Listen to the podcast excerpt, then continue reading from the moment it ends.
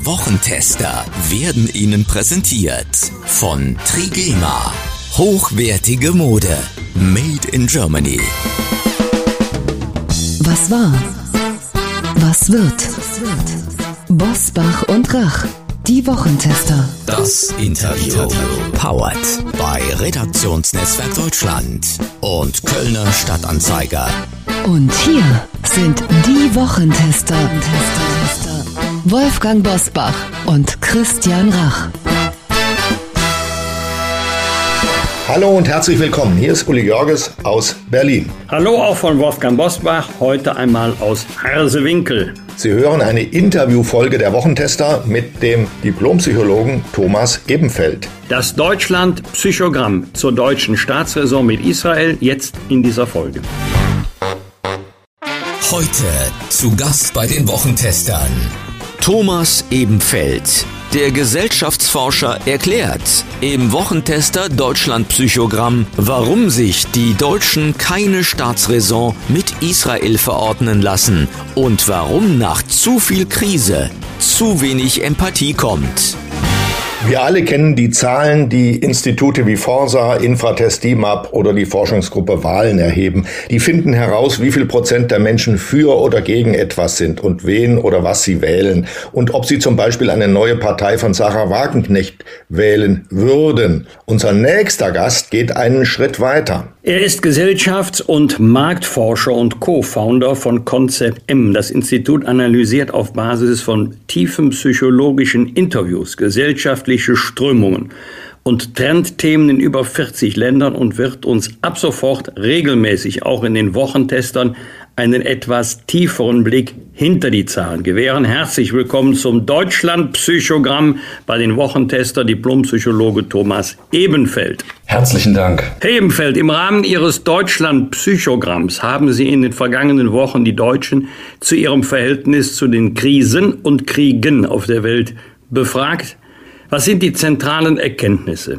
Übergreifend sehen wir eine massive Überforderung bei der Bevölkerung die sich, wenn man länger nachbohrt, zeigt. Ähm, der Begriff Stapelkrise ist, glaube ich, sehr gelungen, um das aufzuzeigen, was gerade passiert. Wir sehen jetzt quasi auch, dass die Leute in so einen Krisenstrudel geraten und eine Folge ist häufig sowas wie ein Halt- und Kontrollverlust und so Versuche der Wiedergewinnung, der Rückgewinnung dieser Stabilität und dieses Haltes und äh, da auch eine Sehnsucht nach, ja, nach so einer Ordnung und einer neuen Stabilität. Wenn die Deutschen so überfordert sind, wie Sie es beschreiben, wozu führt denn das? Zu einer Art Schockstarre, zur Abstumpfung, zur Flucht aus der Realität? Sie haben es mit der Frage schon beschrieben. Wir beobachten all diese Phänomene. Aber wenn man das mal auf zwei Grundrichtungen bringt oder so auf Versuche der Behandlung oder auch der Selbstbehandlung, um auch mit dieser Massivität der Krisen umzugehen, gibt es eher eine, die mehr defensiv orientiert ist. Wir sagen, da gibt es dann so einen seelischen Überspannungsschutz, da ist eine Abstumpfung und da beobachten wir, berichten viele, die auch politisch interessiert sind seit Monaten, ich mache eine Mediendiät, ich mache einen Rückzug, ich ertrage das nicht mehr, diese ganzen Bilder, die da täglich in mein Wohnzimmer strömen. Und auf der anderen Seite eine mehr offensive Umgangsform, wo es mehr angelegt ist auf eine Spannungsabfuhr, wo auch die Erregung mal entgleisen darf oder wie man ein bisschen aggressiver vielleicht ist. Aber was wir insgesamt beobachten, ist es mehr in den Extremen, ist es mehr ein Pendeln. Wir sehen weniger Toleranz für die Graubereiche und mehr für ähm, diese diese Sehnsucht nach Entschiedenheiten. Das, dazu passt zum Beispiel auch jetzt, ich habe das letzte nur gelesen, dass die Autofahrer immer aggressiver werden. Das würde auch da in dieses Feld reinpassen. Das sucht dann auch nach Abfuhr, diese starke Erregung, die da ständig getriggert wird. Die Radfahrer übrigens auch, möchte ich nur einwerfen. Die werden auch immer stimmt, aggressiver. Das stimmt. zeigt sich diese, Zitat von Ihnen, fluktuierende Empathie, die Sie beschreiben, auch im mangelnden Mitgefühl mit Israel. Da ist ja eine große Szene von Künstlern, Musikern, Intellektuellen zurzeit ziemlich sprachlos. Gegen rechts würde man dieselben Menschen allerdings schnell auf die Straße bekommen. Ja, wir beobachten sowas, was wir fluktuierende Empathie genannt haben. Das liegt daran, die aktuellen Bilder überschlagen sich. Zuerst diese furchtbaren barbarischen Bilder des Terrorangriffs auf Israel. Jetzt sieht man die Bilder aus dem Gazastreifen, man sieht belagerte Krankenhäuser. Und diese Komplexität dieses Konfliktes ist so hoch, dass viele auch überfordert sind, da eine klare Haltung auch immer zu, zu entwickeln, auch wirklich diese ganze Komplexität dieses langen Konfliktes seit 47 auch nachzuvollziehen. Und dann beobachten wir sowas, dass sich dann die Empathie an das jeweils nächste Erregungs, Erregungsbild koppelt. Also man leidet damit und dann mit dem nächsten. Und das führt dann manchmal auch zu Verwischungen und Gleichzeitigkeiten dieser Informationen. Und vielleicht dann auch manchmal dazu, dass man sagt, das ist jetzt aber nicht sonderlich empathisch. Was wir, wenn man auf die Intellektuellen oder auch die Künstler sieht, dann würde ich das eben erwähnte, diesen möglichen Kontrollverlust manchmal auch anführen. Also der Intellektuelle ist jetzt vielleicht aufgrund dieser Komplexität auch überfordert. Und was macht man, wenn man überfordert ist und Kontrolle will? Man sucht Erklärungsmuster. Man sucht dann vielleicht auch wieder so über die Meinungshoheit auch so eine Rückgewinnung so im Erklärungsdiskurs. Und vielleicht verfallen die dann manchmal allzu einfachen Narrativen oder vielleicht Befreiungs- oder Unterdrückungsnarrativen in diesem Kontext sind die intellektuellen Künstler, Musiker, die normalerweise ähm, den öffentlichen Raum füllen in solchen Zeiten, haben die ein gebrochenes, ein jedenfalls merkwürdiges Verhältnis zu Israel? So scheint es manchmal. Ich denke, dahinter steckt häufig auch dieser deutsche Wunsch, nie wieder etwas falsch zu machen, nicht mehr zu den Tätern zu gehören, unbedingt für die Opfer einzugestehen. Und wenn diese Bilder, wir sprechen ja auch, das ist ja auch ein Kampf um die Narrative und ein, ein Informationskrieg oder ein Krieg der Bilder.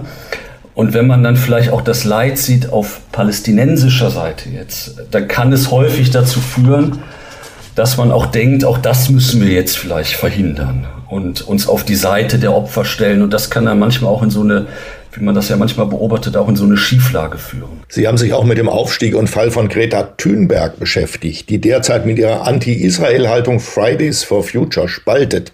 Ist das auch mangelnde Empathie bei ihr oder ist das Kalkül, irgendeine Taktik? Was glauben Sie? Also ich denke, im Endeffekt ist es bei Greta Thunberg so eine fehlgeleitete Sehnsucht nach so einem entschiedenen Einwirkung, die sie so mit einem quasi religiösen Eifer verfolgt. Also wir haben die Leute ja auch dazu befragt. Greta war von Anfang an eine hochpolarisierende Gestalt. Man ist sich nicht klar, ist das authentisch, was man da eigentlich betrachtet, dieses demonstrierende Mädchen, oder ist das eine hergestellte Mediengestalt, wo vielleicht jemand im Hintergrund äh, diese Figur inszeniert. Das ist bis jetzt noch unklar. Also man weiß es nicht. Ist es vielleicht, dass man von diesem globalen Kreuzzug ähm, für den Klimawandel jetzt äh, wechselt zum Kreuzzug so in der globalen Politik?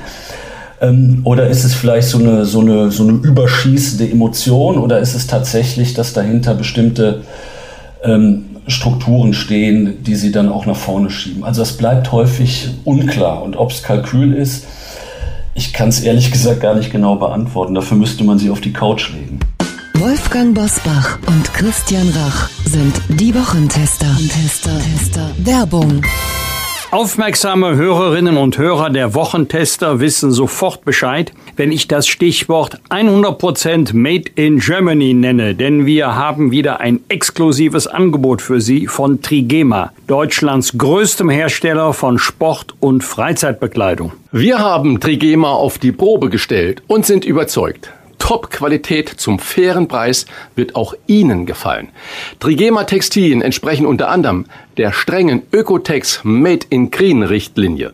Mit einem geringeren Wasserverbrauch bei der Produktion, weniger Einsatz von Chemie, eigener Stromgewinnung und kürzeren Transportwegen.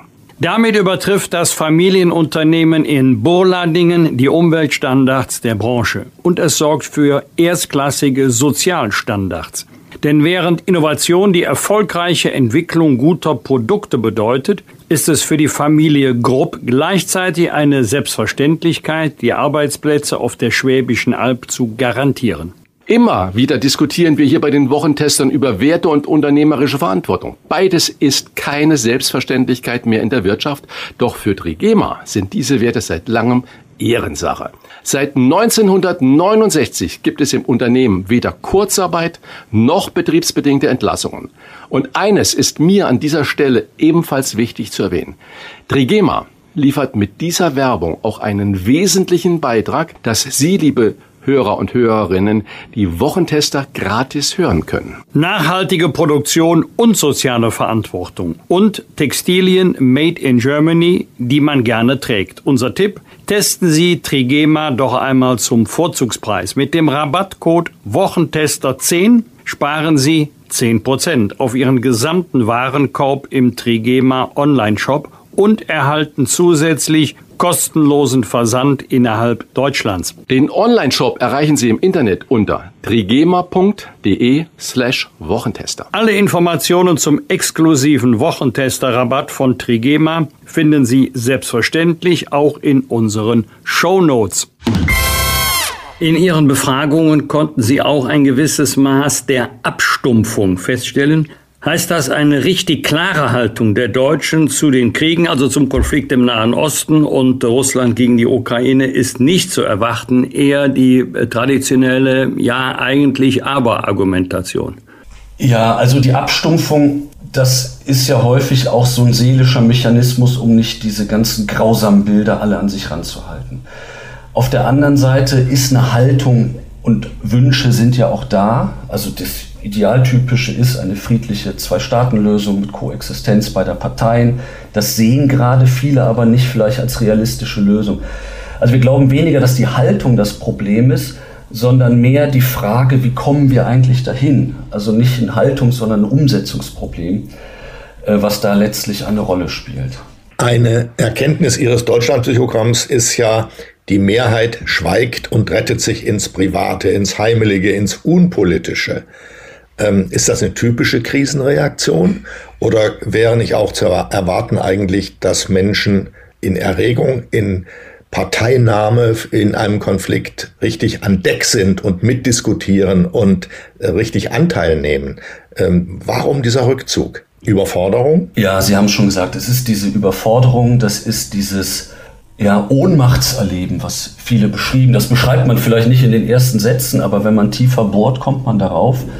Man kann auch manchmal sagen, es ist eine gesunde Abwehr. Also man will auch hier eine Autonomie gegen diese Ohnmacht erhalten. Gefühle so auch der Rückgewinnung von, von Autonomie. Und dieses Heil in Krisenzeiten und eine Abgrenzung gegen vielleicht auch so eine böse Außenwelt ist dann beliebt. Das haben wir auch bei den Krisen 2.5 schon gesagt. Da hatten wir das mal Privatisierung des Wandels genannt. Also auch da sieht man immer wieder diese Rückzugsbewegungen. Das Zweite ist aber auch richtig, was Sie sagen. Wir sehen neben diesen Sehnsüchten nach Vereinfachungen und auch nach so einem Raum, in dem man sicher und geschützt und stabil ist. Auf der anderen Seite unter diesen ganzen Forderungen, die heute die Kultur auch an uns heranträgt, Wünsche nach so Selbstwirksamkeiten, nach so Einwirkungsmöglichkeiten, dass man in einem Kleinen was machen kann. Und das ist dann, sind dann diejenigen, die versuchen auch sich über die Information, über den argumentativen Diskurs darüber so eine Rückgewinnung von Kontrolle zu erlangen. Sie haben neben arabischstämmigen Teilnehmern auch jüdische Mitbürger befragt. Was denken die über die Zurückhaltung der Deutschen, die doch sehr oft spürbar ist? Das wird als teils sehr kaltherzig erlebt. Und ich gehe mal so weit, ein Zitat, was ich gehört habe, jetzt fallen die uns in den Rücken.